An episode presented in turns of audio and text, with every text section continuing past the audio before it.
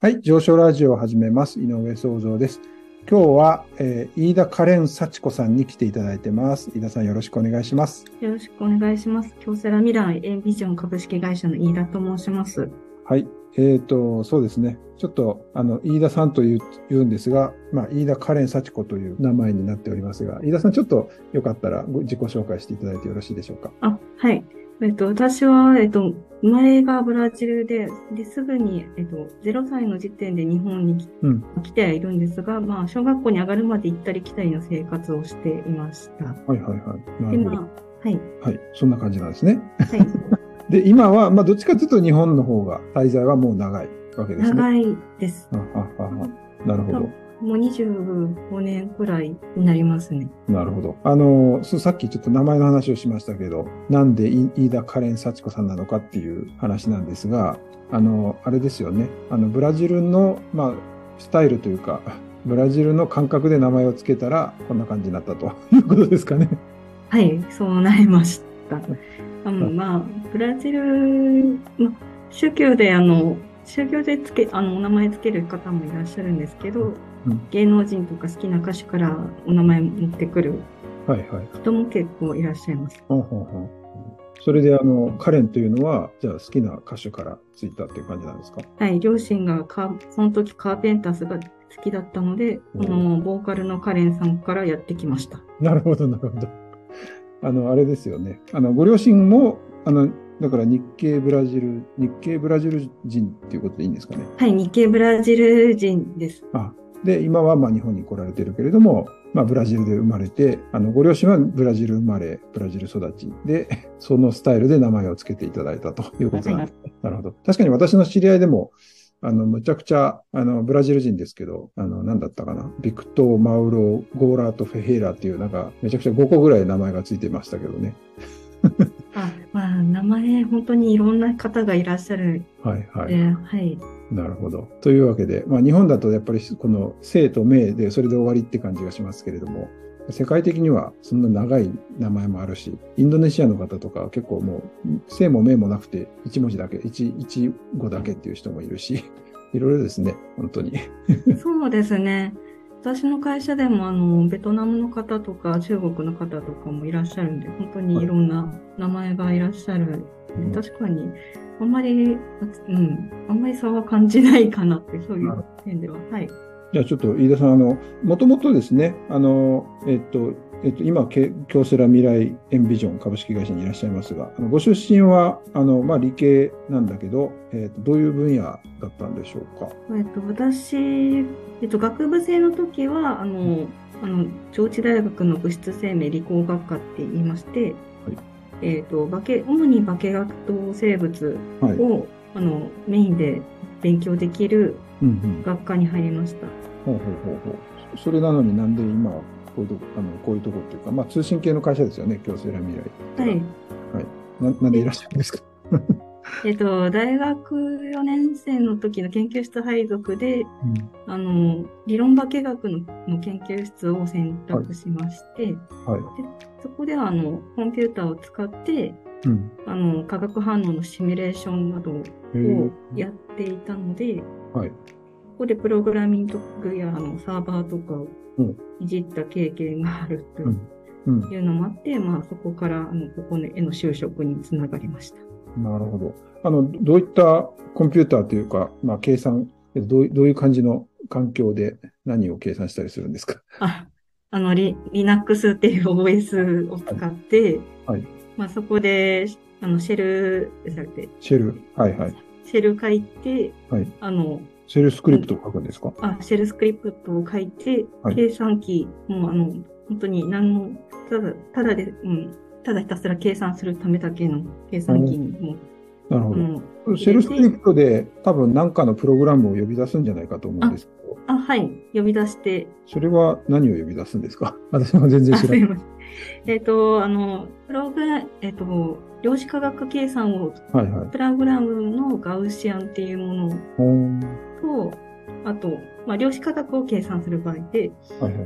えっ、と、あ、その古典的に計算するときもありまして、そういうものは、あの、アンバーっていうプログラムを使って計算してました。どっちも、その、もうそういうプログラムがよく使われてるものがあるわけですね。あ、はい。あの、ライセンスは買わないといいけないんですが、一般的に使われているものです。なんかあの、つまりそのシェルスクリプトということは、そのシェルからそういうのを呼び出すっていう感じだと思うんですけども。はい。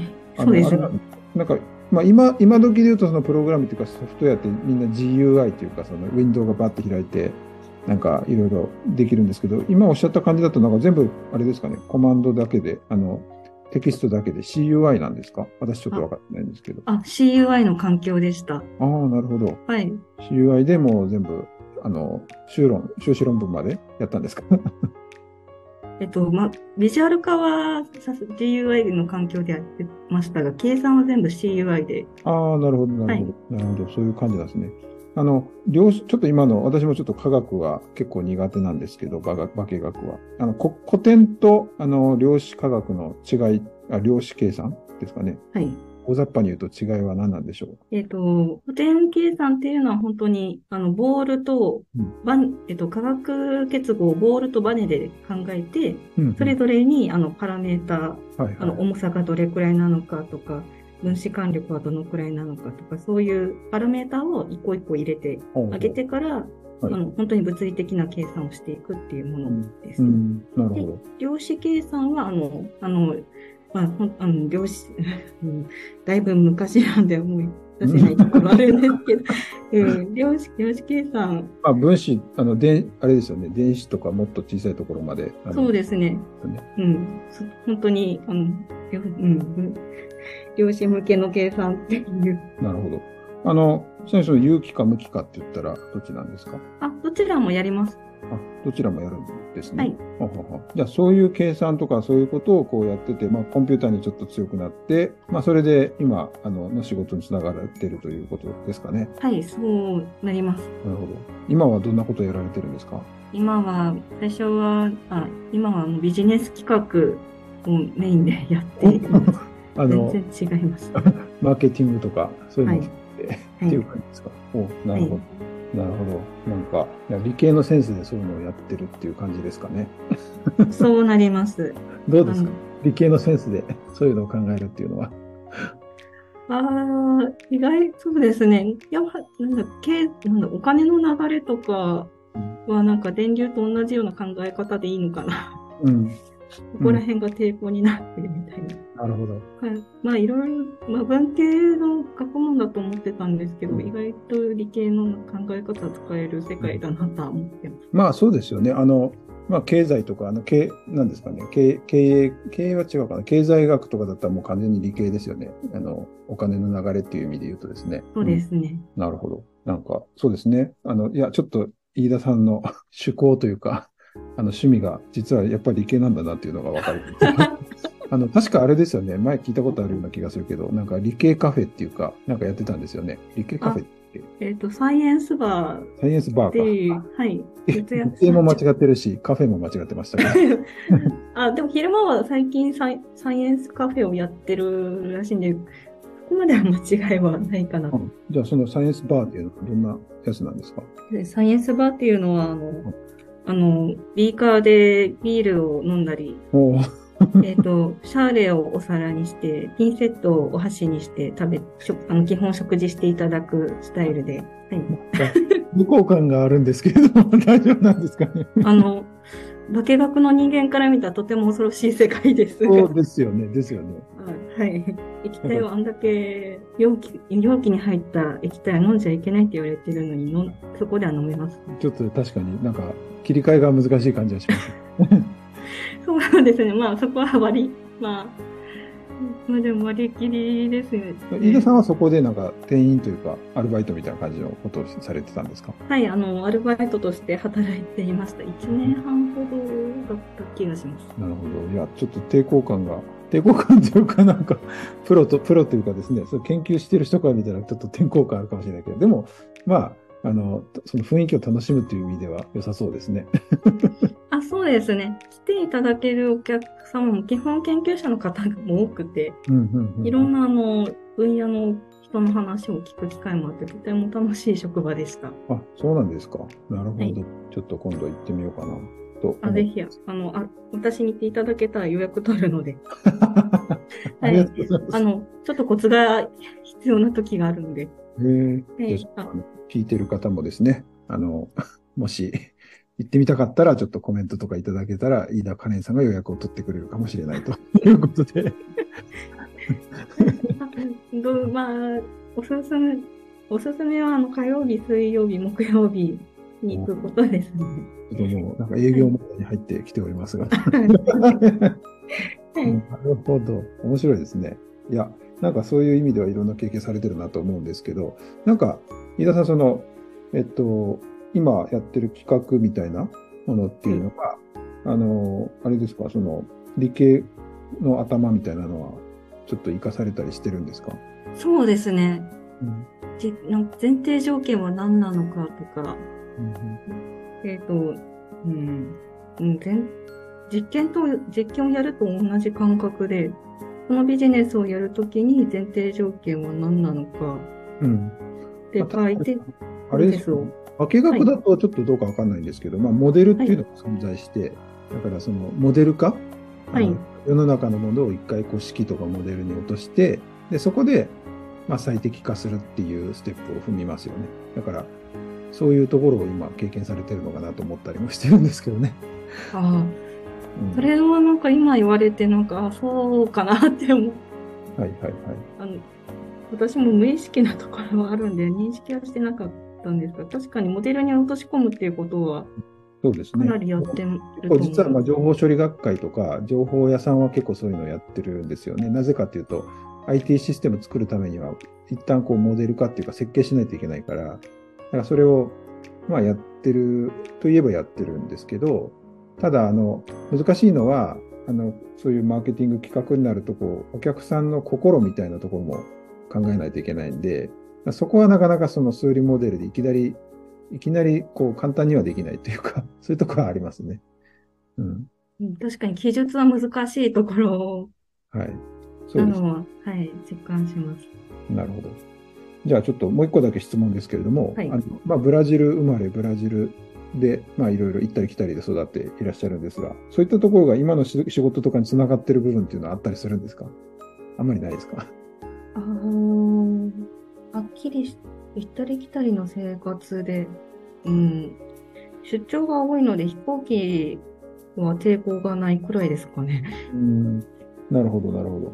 はいなん。か、あそういえばなんか、事前になんかブラジルの思い出を話しますって言われてたような気がしたん なんか思い思い出があるんですか？覚えてあうん覚えてはいます。うんいや、一番の思い出って言ったら、あの、住んでたお家、あの少し田舎のところだったんですが、はい。あの、お母さんと外出して、お家にもうすぐ帰宅っていうタイミングで、うん。うん、とても大きいトカゲがお家に入っちゃってお。っていうのを目撃とてもっしていうのはどれどれぐらいとても大きいんですか？体長1メートルくらいの大きいトカゲが、危険なんですか？危険ではない。あ、いや、物理的に痛いだけで、ど どこは持ってないんで大大丈夫っちゃ大丈夫ですけど、まだ5歳くらいだったんで、本当に大きくて怖かったんですよね。それはそうですよね。まあそれが本当に一番の思い出。いや、インパクトが強すぎて、いやー、子供の時は確かに怖いでしょうね。恐竜みたいなんでしょうね。いや、そはい。うーん。なんか、いや、私もなんか、あの、タイに行った時に、なんか、子供一回連れて行ったことあるんですけど、なんか、タイも結構大きなトカゲが、なんか普通の公園とかにいたりするんですよ。ああ、はい。メートルはないかもしれないけど、で、その、なんかあの、ボート、あの、足漕ぎボートみたいなやつに乗ってたんですよね。あの、はい。お金払って乗るんだったと思うんですけど。で、乗っててこうやって漕いでたら、あの、ペダルで漕いでたら、そのトカゲが近づいてきて、その、えー湖の中っていうか、別に何も悪いことしないんですけど、でもうちの子供はそれで立ち上がって逃げようとするんですよ。ああ、それは、余計危ないっていう。いや、でもやっぱり大きいものが迫ってくるのはこう怖いですね。うんうんうんうん。なんかそういううん思い出があるんですね。多分それが今の仕事につながってるかどうかはわからない けれども。うん、そうですね。ああ。あとは、カピバラとかはなんかいたくさん都会でもいっぱいいたのは覚えてますね。なるほど。ちょっと動物、動物好きにはいろんな 動物がいるから いいのかもしれないですね。そうですね。うんただなんかブラジルの人カピバラ食べるらしいんですよね。え、そうなんですか？はい。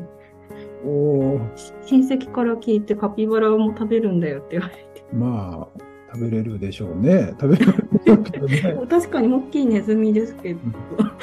うん、なるほど。それはちょっとかわいそうだな。日本だと温泉に入れてたりとかしてますけど、あの、寒い時は。いや、すごい、あの、高待遇ですが、あちらはもう、本当にたくさんいいるんで、公園とか川とかに。なるほど。そういうことですか。ちょっと、そのくらいの扱いなのかなって。うんなん、何、何と言って締めようか、ちょっと今、迷い始めてきましたけれども。あの、飯田カレン幸子さんからですね、今日は、あの、カピバラの話だったのかな？何の話だった？忘れてきたじゃないですか。はい、そうですね。あのブラジルの話と、今のお仕事の話と、大学の時の、まあ、はい理論大学の話と、はいあとサイエンスバーの話を、まあ、いろんな話をいただきましたということで。はい。はい。はい。じゃあ、今日は、あの、飯田カレン幸子さんからですね、あの、お話を伺いました。あの、まあ、もともと情報系の方じゃないんですけれども、今はちょっと情報通信の会社で、えー企画とかをされていらっしゃいますので、多分、また、ちょっとその分野で腕を上げていただいて、あの、多分ご活躍いただけるんじゃないかなと思います。はい。じゃあ、飯田さん、今日はどうもありがとうございました。ありがとうございました。います。はい。上昇ラジオではですね、いろんな方のお話を聞くということでやっておりますので、あの、もしよかったら最後に、あの、いいねとかですね、していただければと思います。井上創造でした。ありがとうございました。